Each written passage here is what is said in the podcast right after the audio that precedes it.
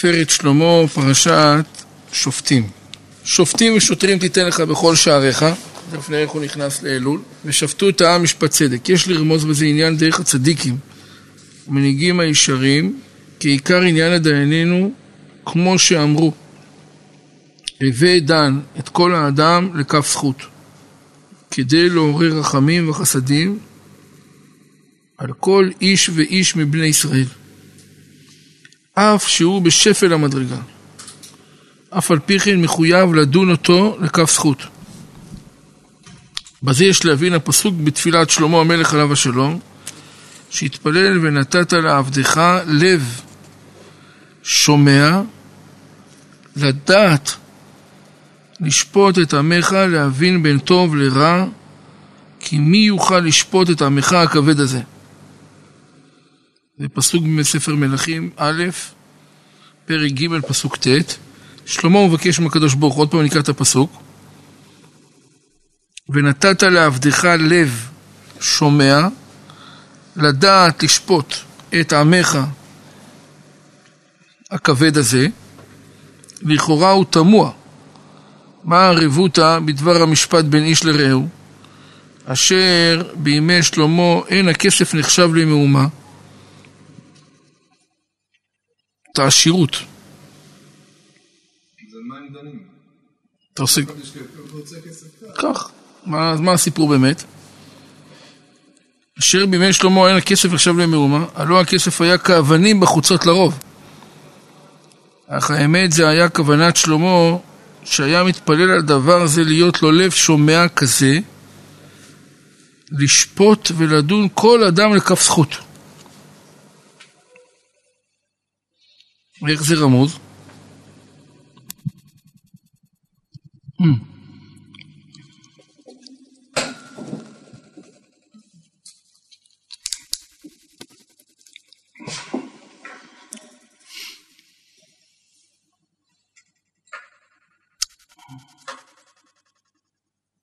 אז, אז איך הוא רוצה להסביר את זה?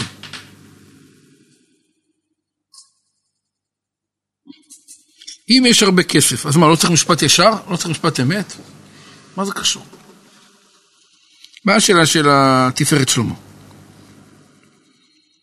הוא ביקש לב שומע, ונתת לעבדך לב שומע, לדעת לשפוט את עמך, להבין בין טוב לרע, כי מי יוכל לשפוט את עמך הכבד הזה? לכאורה הוא תמוה. מהו הערבותא בדבר המשפט בין איש לרעהו? אשר בימי שלמה אין הכסף נחשב למהומה. הלא הכסף היה כאבנים בחוצות לרוב. אך האמת זה היה כוונת שלמה, שהיה מתפלל על דבר זה להיות לו לב שומע כזה, לשפוט ולדון כל אדם לכף זכות.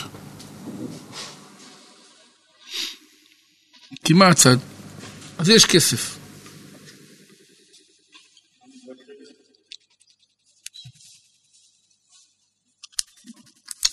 אני חושב שהנקודה שלו הייתה, לא הבעיה הייתה...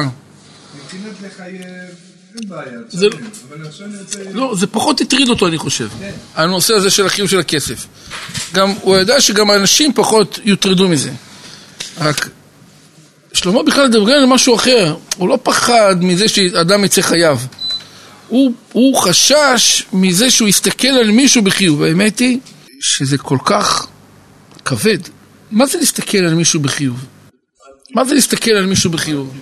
בוא, אתה יודע מה, בוא נלך למשהו שטיפה, טיפה... יותר פשוטים, אימא ובן. אחי. או, שנייה, אני דווקא רציתי לקחת את, ה, את, ה, את הבן והאבא. לא את הנקודה, אבל בוא ניקח דוגמה למשל. נניח האבא רואה שהילד אה, קם לו מאוחר. והוא אומר, תראה איזה עצלן, לא אכפת לו מכלום. עכשיו הוא בא, לפני התפילה הוא אומר, תשמע, אתה יכול לקחת אותי לקנות איזה משהו? אתה אומר, כזה עצלן, במילים עדינות אני אומר, ועכשיו אתה גם חוצפן, לא רק עצלן. זה מה שחשוב לך, במקום לרוץ מה? להתפלל? מה אתה צריך? לא, אני הבטחתי משהו למישהו, אני רוצה להביא לו. אבל עכשיו, אסור בשולחן ערוך. אני בכוונה קצת קיצוני. אז התגובה תהיה מה? לא, ו... מה שנקרא, תתחיל להיכנס ל... לעניין. מאידך, יכול להיות שהילד הזה מה? משהו הטריד אותו בלילה, ויכול להיות שמטריד, ואתה אומר, לא, אבל הוא קם ככה שגרתי, זה לא קשור. זה לא קשור, כרגע קם שגרתי, לא שגרתי. עכשיו, יכול להיות שבלילה אתמול היה לו משהו? כן. יכול להיות שהמשהו הזה מאוד מעיק עליו? כן. יכול להיות שהוא הבטיח משהו לחבר שלו בגלל שהוא קם מאוחר, הוא חייב מה לעשות אותו כדי מה? לא לצאת. מוכשל מתוך הסיפור? כן. אם היית לוקח את ההסתכלות הזאת, שהיא באה בתום לב מסוים, והיית אומר, מה, הוא נמצא כזאת במצוקה, ואני אשאיר אותו לבד, בוא, אני בא איתך. ואחר כך תשאל אותו. כשקמת מאוחר, זה היה איזה בעיה, משהו מסוים. יכול להיות שהוא מה? כן ירצה לשתף אותך. אבל שים לב, מה זה נקרא, הווה דן את כל האדם מה? לכף זכות, כי הרי מעבר לכל תגובה עומדת מה? מחשבה קודמת. אם המחשבה הקודמת היא חיובית, דרך אגב, זה לא... הנקודה היא כרגע לא אם היא צודקת או לא צודקת, האם היא חיובית, אז זה ישנה לך את כל ההסתכלות. ואומר הרב, עכשיו אנחנו צריכים לעורר מה? רחמים על בן אדם, ולא לעורר עליו מה? דינים. ושתדעו, זה כל החיים שלנו ככה. אם אתה מסתכל בצורה נכונה, חיובית, אני אגיד לא נכונה, לא, לא, לא אגיד, לא אשתמש במושג נכונה, כי אלה נתונים, אם זה נכון או לא נכון, אבל אם אני ארצה להתחיל מהנקודה המבטית החיובית, יכול להיות שהיא לא נכונה. אומר, דבר ראשון, אתה מעורר על האדם הזה רחמים. דבר שני, יצרת איתו מה? קשר יותר טוב. דבר שלישי, היכולת שלך להשפיע ולעזור הוא פי אלף יותר גבוה. אפילו שהנקודה היא שלילית. אה, סליחה, אפילו שהנקודה היא לא נכונה, לא שלילית, חייבת להיות חיובית. אפילו שהיא לא נכונה. זה סתם עצלנות, זה סתם בריחה, זה סתם... אבל עכשיו אתה מעורר רחמים כלפיו וכלפי עצמך בישירות אליו, היחסים שלך יכולים להיות הרבה מה? הרבה יותר טובים. אומר, וידוע כי דרך הצדיקים להיות נבזים ושפלים תמיד בעיניהם ומביטים על כל אורחותיהם ומאן דיעורה ויהיו זעיר. ככה זוהר. ולא ינוחו ולא ישקוטו כאילו עומד עליהם שופט ושוטר. יודע, רוב האנשים שהם חלשים, זה הדבר שהכי מסוכן אצלם. אל תכריח אותנו. מרוב שהם אנשים שסבלו, אז הם לא יכולים לתפוס את עצמם. אבל צדיק, בוא נגיד כך, תראה, זה אבסורד, כן? ובמשוואה זה עובד, מה זה הפוך? עוד פעם, הזוהר אומר ככה, מאן דיוריו יהיו זעיר. אומר, אומר התפארת שלמה, ולא ינוחו ולא ישקוטו כאילו עומד עליהם שופט ושוטר. זה טוב או לא טוב? כשעומד עליך מישהו, מה שנקרא, איך קוראים לזה? נושף לך בעורף. זה טוב או לא טוב? טוב. צדיק, הוא גורם לתיקון כל הזמן. למי? זה טוב למי? רק לצדיק. למעשה, מה עושים בעצם? לוקחים את הציבור החלש, שמים שמים, עליו וגומרים עליו. זה מכבדה מאוד גדולה. לשים שופט ושוטר על בן אדם, זה אחד מהדברים הכי קשים שיכולים להיות עליו. לא טוב? שמה? זה אדם בריא. אצל אדם לא בריא, זה מגדיל את החיכוך. מה זה אדם לא בריא? חלש. כאילו חלש מה? מבחינת מה? מבחינת אה, אופי או מבחינת אה, מבחינה- התנהגות? מה?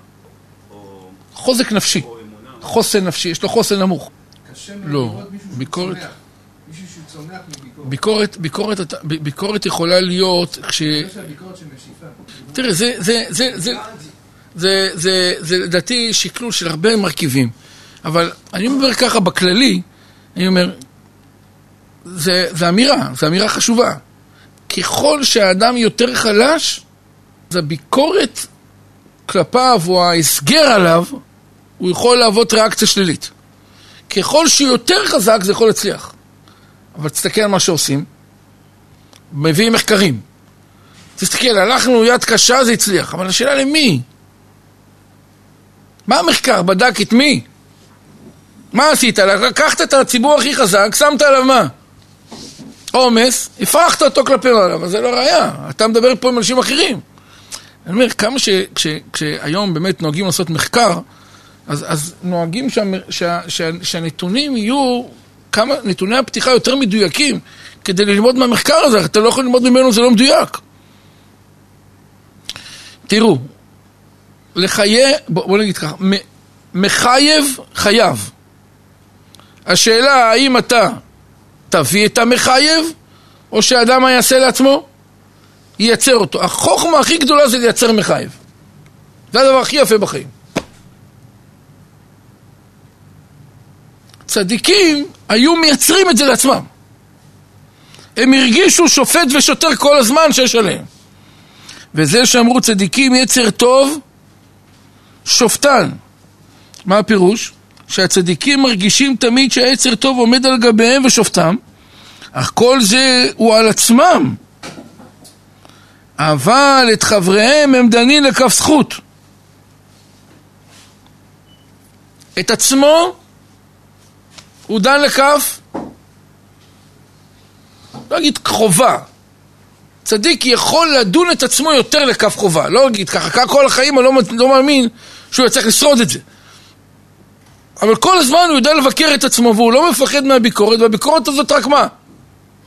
בונה אותו, אבל כלפי שופטים, זה מה שהוא רוצה להגיד, שופטים ושוטרים, אתה רוצה ללכת למשטר היותר מה? חזק, תיתן לך, לעצמך. על אחרים זה חייב להיות מה? שונה בתכלית. והם הגדולים בעיניהם, כן, אבל את חבריהם הם דנים לכף זכות, והם הגדולים בעיניהם. מפה בא הרמב"ן, ולעולם יהיה בעיניך האדם האחר גדול ממך, אף שיודעים שאינם מגיעים לקרסוליהם. איך זה יכול להיות? איך יכול להיות שאדם גדול דן את עצמו לכף מה? חובה, ואת החבר דן אותו לכף מה? זכות, והוא בסופו של דבר אומר, הוא יותר צדיק ממני. אם, אם, אם, אם אדם מסתכל, תלמיד חכם כזה גדול, צדיק כזה גדול, הוא אומר, הוא יותר טוב ממני, מה... אני לומד 19 שעות ביום. נח שלוש שעות ביום. עושה גמילות חסדים שעתיים ביום, נגמרו ל-24. ויושב פה איזה אחד שישן 13 שעות ביום, הוא יותר טוב ממני? אם נסתכל, אם נסתכל סתם מצד הנתונים, ככל שאני יודע, ככל שאני יודע יותר, ככל שהוא לא יודע יותר, הוא שוגג יותר. בנתונים זה באמת אמת, זה מה שאומר הרמב"ן. אם אני יודע יותר ואני עושה, אני מזיד יותר. אני לא שוגג יותר, אני מזיד יותר. ואם הוא לא יודע הרבה, והוא עושה, אז הוא שוגג יותר, אז שוגג, עדיף הוא מזיד. זה צד אחד באמת להסביר את המהלך הזה. זה, זה הצד הפשטני הראשוני. ככל שאדם יודע יותר, והוא לא עושה, אז הוא לא בסדר. הוא הרי יודע פחות, אבל יש בזה קצת גב וקצת, כי אני אוטומטית מגדיר אותו מה? לא משנה, אבל, אבל אני אומר, הוא לא יודע, מסכן, לא יודע כלום. אוטומטית עם, המרגש, עם המחשבה הזאת, אתה מה עשית לו? הורדת אותו. מה אני מצפה ממנו? אבל זה מה? אבל מה אתה יוצר? נקודת הנחה שמה? נקודת הנחה שהוא חילוני, הוא כלום. אז, זה לא, זה לא ש... אבל מה המודד בסוף יהיה בשמיים? מי, הגיע לכאן עם יותר ופחות? זה ככה מודדים בשמיים. אז... הוא, אז, אז, אז, אז הוא, אבל הוא יגיע, אבל לא, לא, אבל, אבל, אבל, אבל אני אומר, אבל אם, אבל אם תסתכל עכשיו על המרחב הכללי, הבן אדם עכשיו לומד תורה כל כך הרבה שעות, הוא כל כך עובד ביראת שמיים כל כך חזק, והשני לא עובד בכלל, ואתה אומר שהוא יותר גדול ממך בגלל שהוא לא יודע? נכון, זה שהוא לא יודע זה הופך אותו להיות יותר מה? שוגג ואנוס. בנקודה הספציפית הוא, הוא שוגג ואנוס, אבל בכלל, מה, הוא לא יכול להגיד, אז מה? אז מה, רב חיים קלנסקי עכשיו יסתכל על כל אחד, יגיד, אה, הוא יותר טוב ממני? כי אני יודע יותר, טוב, כי אני יודע יותר ממנו? זה אמירה, זה, זה, זה, זה, זה דרגה של גדול שהוא יכול להגיע אליה בגבהים מאוד גדולים. זה לא פשוט. בואו נראה מה שהוא אומר. כמו שאמרו... רגע, אבל זה הגדולים, זה לא אנחנו. נכון, הוא טוען, הוא טוען, אני אומר, זה עדיין צריך להבין את זה. עדיין צריך להבין איך זה שהגדול מסתכל על הקטנים בתחושה שהם יכולים להיות יותר גדולים ממנו. על? על מי? על נדב ואביהו. אבל יכול להיות שהם באמת היו יותר גדולים. הקדוש ברוך הוא אמר לו, בקרובה יקדש. זה לא משהו שהוא היה צריך להמציא אותו, הקדוש ברוך הוא עזר לו להבין. אבל בואו נראה. כמו שאמרו ברב חנינא בן דוסה, שכל העולם ניזון בשביל חנינה בני, וחנינה בני די לו בקו חרובין. מה הפירוש? פירוש שהיה נבזה ושפל בעיניו, כי גם, כי גם קו חרובין די לו. וגם זה איננו שווה לפי מעשיו, והכל הוא בעיניו מתנת חינם. אבל על כל העולם היה משפיע עליהם כל טוב, ולזה כל העולם ניזון בשביל חנינא בני. עוד פעם נקרא את הממרה. כל העולם ניזון בשביל חנינא בני. וחנינא בני די לבקבורין. אז הוא מסביר את הפשט. מה הפשט אומר תפארת שלמה? רב חנינא בן דוסה שהיה מסתכל על עצמו ואומר עבודת השם שלי מה היא? חסרה. גם אם הקדוש ברוך הוא ייתן לי קו חרובין, הוא עשה איתי מה? חסד. אבל כשרב חנינא בן דוסה היה בא להתפלל תפילת שחרית ודן את כל האדמה, סליחה, את כל האדם לקו, הנני אוהב כל אחד ואחד מישראל. אמר רב חנינא בן דוסה, ככה אומר לקדוש ברוך הוא, יש לך אנשים כאלה טובים, תראה כמה מעשים טובים הם עושים, תראה כמה מה הם משתדלים, אפילו תיתן להם את כל העולם, זה מגיע להם. אז הקדוש ברוך הוא אמר, אני שומע למה שהוא מבקש. רב חנינא בן דוסה, הוא ביקש על העולם. ומרוב שהוא ביקש, אז הקדוש ברוך הוא נתן. כששאלו אותו, מה אתה אומר? הוא אומר, אני לא, לא נראה לי שאני לי מגיע. גם די לי בקי חרובין, מה זה די לי בקי חרובין? גם אם אני אקבל קו חרובין זה מתנת חינם. אני לא מרגיש שמגיע לי. אבל, אבל זה, זה, זה דרגה של צדיק שיכול לעשות מחיצה, עשרה טפחים בתוך השכל. כשהוא דן את עצמו, אין לו בעיה לתפוס את עצמו, מה שנקרא, חזק, וכשהוא דן את האחר הוא משחרר לגמרי. השכל מאוד קשה לו לעשות את מה? און אוף. לא. הוא אמר די לי... כן. מספיק לי, הנקודה היא, זה לא שמספיק לי. הוא אמר די לי בקו חרובין, דהיינו גם אם תיתן לי קו חרובין זה מעבר למה שמגיע לי. למה לא?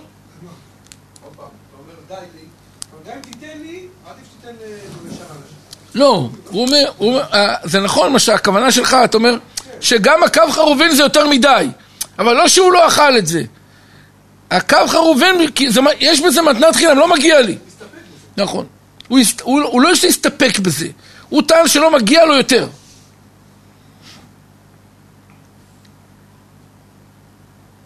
אדם מקבל 1, 2, 3 משמיים, נכון? אז הוא אומר לעצמו, מה אתה רוצה? אני קם בבוקר, מה אתה רוצה? אני לומד, מה אתה רוצה? אני עושה צדקה, מה אתה רוצה? אני בן אדם טוב. הוא אומר לקדוש ברוך הוא, הקדוש ברוך הוא, או, או, שכחת, תביא עוד, אני בסדר. ראיה, תראה מה השני קיבל, אני צריך לקבל. זה בדיוק ההפך מרב חנינא בן דוסה. רב חנינא בן דוסה היה מסתכל על עצמו ואומר, עדיין אני לא עובד את הקדוש ברוך כמו שצריך. אני מרגיש חסר. אז, אז, מאיפה, אז ממה אני אתפרנס? אמר, אם הקדוש ברוך הוא ייתן לי קו חרובין על עבודת האלוקים שלי, אני אגיד לו תודה רבה, כי זה באמת יותר מדי. די לו.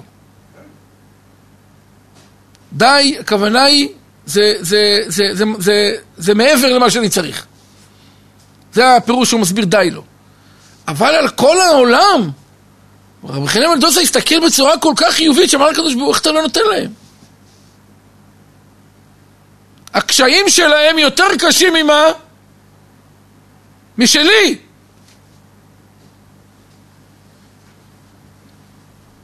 אני אתן לכם דוגמה. אדם שומר שבת, הלכה למעשה כמו משנה ברורה. שבת ראשונה מה?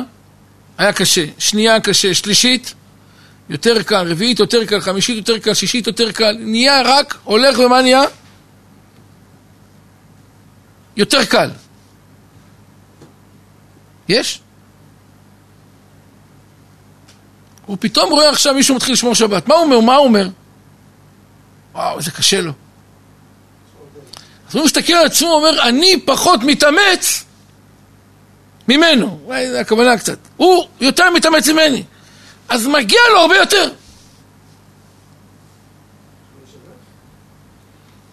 לא שלא יישבר על המאמץ. אתה יודע, וזה האמת.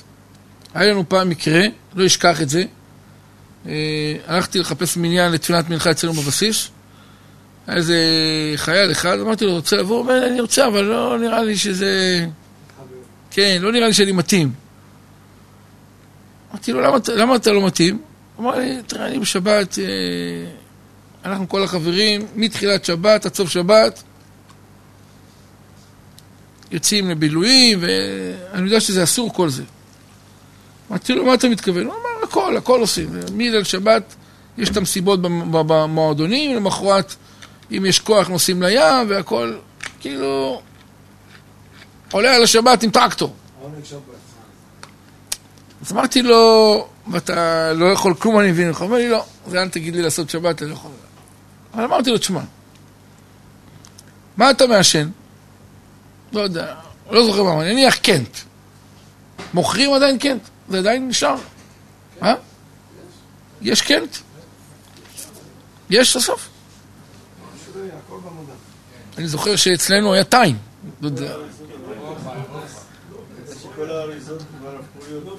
משהו אחר, זה אותם... אה, אריזה אחת לכולם? רק שמות אחרים?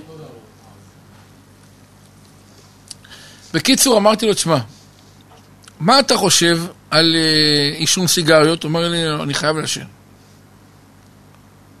הגענו תוך כדי, הוא בא בסוף השלים עניין, ירדנו אחר כך, הגענו למסקנה, אמרתי לו, תקשיב, אתה כמה מעשן בשבת? הוא אמר, קופסה נניח, 30 סיגריות.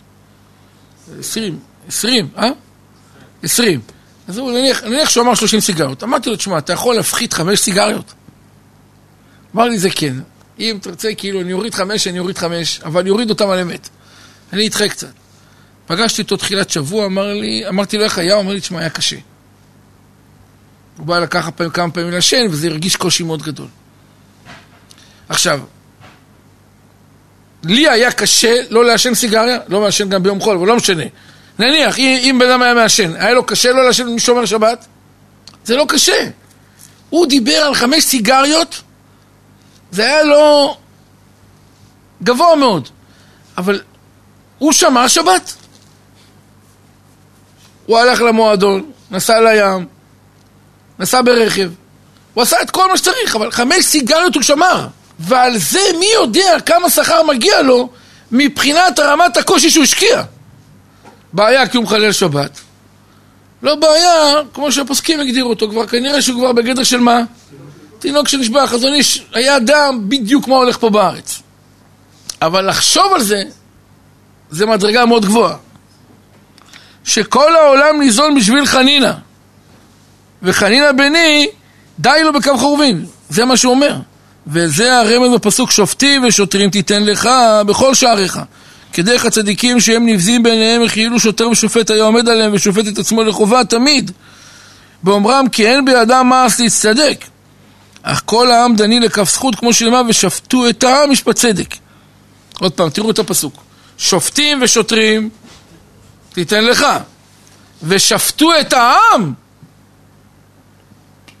משפט צדק. כי המה בעיניהם כצדיקים, ושפטו את העם משפט של צדיקים, אף כשאינם מגיעים לערכם. וזה שנאמר להלן, לא תכירו פנים במשפט. שיש כמה אנשים שאומרים על זולתם כי הכרת פניהם ענתה בם והם המביטים בפניהם כי הם נבזים בעיניהם. ולזה מרמז הכתוב לא תכירו פנים, אל תסתכלו בפניהם חס ושלום לדון אותם לכף חובה. יש כזה דבר ש... חז"ל אומרים, הכרת פניהם ענתה בם. רואים בפנים של, או ככה אתה אומר לבן אדם, רואים בפנים שלך כמה אתה מה? גרוע. אז זה אומר הפסוק, הוא רמז אותם, לא תכירו פנים, תפסיקו להסתכל על הפנים ועל הניתוחים האלה. אל תסתכלו בפניהם חס ושלום לדון אותם לכף חובה, רק לדון אותם לכף זכות. אני חשבתי על זה קצת. יש בעשת מעניין על זה. בעל שם טוב כותב, אל תדין את חברך עד שתגיע למקומו. והמשנה באותה מסכת אומרת, הווי דן. כל אדם כף, איך זה מסתדר? זה לא נראה לכם משנת סותרות? אל תדון! הווי דן. לא כתוב ככה מה שאתה אומר. כתוב אל תדון את חברך, לא כתוב אל תדון לחובה. אל תדין את חברך עד שתגיע למקומו. אבל זה לא כתוב ככה. ואז? אז לא חובה. אל תדון אותו לחובה. אז אל תדון. זהו, אל תדון. זה לא, זה, אתה יכול להכניס את המילים, אבל זה לא המשנה. בבית שלו, לא כתוב אל תדון את האדם לכף חובה, אם היה כתוב אל תדון את האדם לכף חובה ואין דעת לו לכף זכות, הייתי מקבל מה שאתה אומר. אבל כתוב אל תדין את חברך. כללית. לא לזכות ולא לחובה.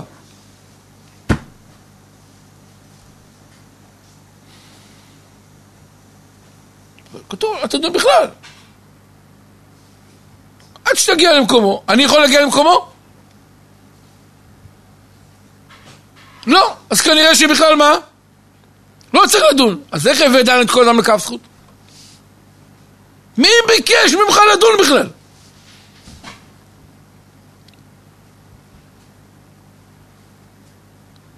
שאלה, שאלה עצומה.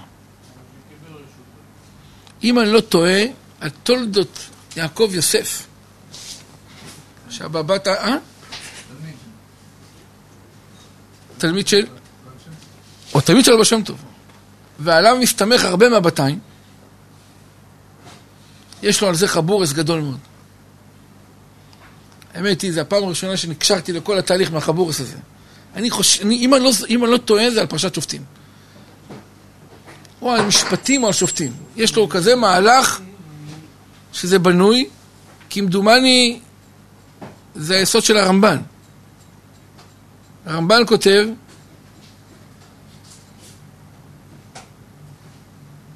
אל תדון את חברך. אה. אל תדון את חברך. הוא אמר, במילה דעלמא, וכל שכן במילה דשמיא. מה הייתה המסקנה שלו? מישהו זוכר? זה גם רמב"ן, רמב"ן על התורה. כמה שזכור לי, התולדות יעקב יוסף מביא אותו. אני חושב שהמסקנה שלנו הייתה במה שהוא כתב. הדבר הראשון שאתה צריך זה להגיד, אני לא רוצה לדון אותו. מי אני שאני אדון אותו? עד שתגיע למקומו, אתה לא יכול להגיע למקומו, אז אל תדון. אבל הרי אתה לא תוכל שלא לדון, כי יש פעמים שאתה צריך לקבל מה? החלטות. אז אומרת המשנה, אל תדון. בא לך להגיע למסקנה, אל תדון. אל תדון. תחשוב עוד. תחשוב עוד. תחשוב עוד. אתה תראה שאם אתה תגביר את קצב המחשבה כלפי הבן אדם, אתה תגיע למסקנה לכף זכות. כלומר, איך אני יכול לדון מישהו לכף זכות? אומר הרב, הדרך היא רק אל תדון אותו בהתחלה. ותראה כשאתה לא תדון ולא תדון ולא תדון ולא תדון ולא תדון, אתה לאט לאט מה? תצמצם פערים ממה שהיית במקום הראשון. ואז תוכל להגיע לכף זכות שאתה רוצה להגיע אליו. אי אפשר להגיע לכף זכות באופן ישיר, מהיר. זה רק על ידי תהליך של חשיבה שאתה כל הזמן דוחה מלקבל החלטה. מחשבות טובות. כן.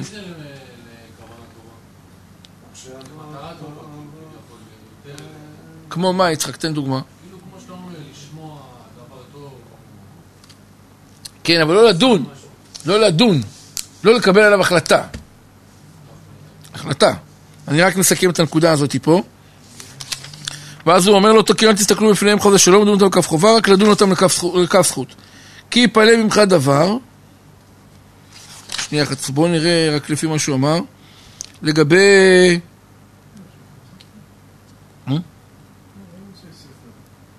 כן, אבל לא לא לכולם, לא רק ניסיון אחד לראות איך זה עובד.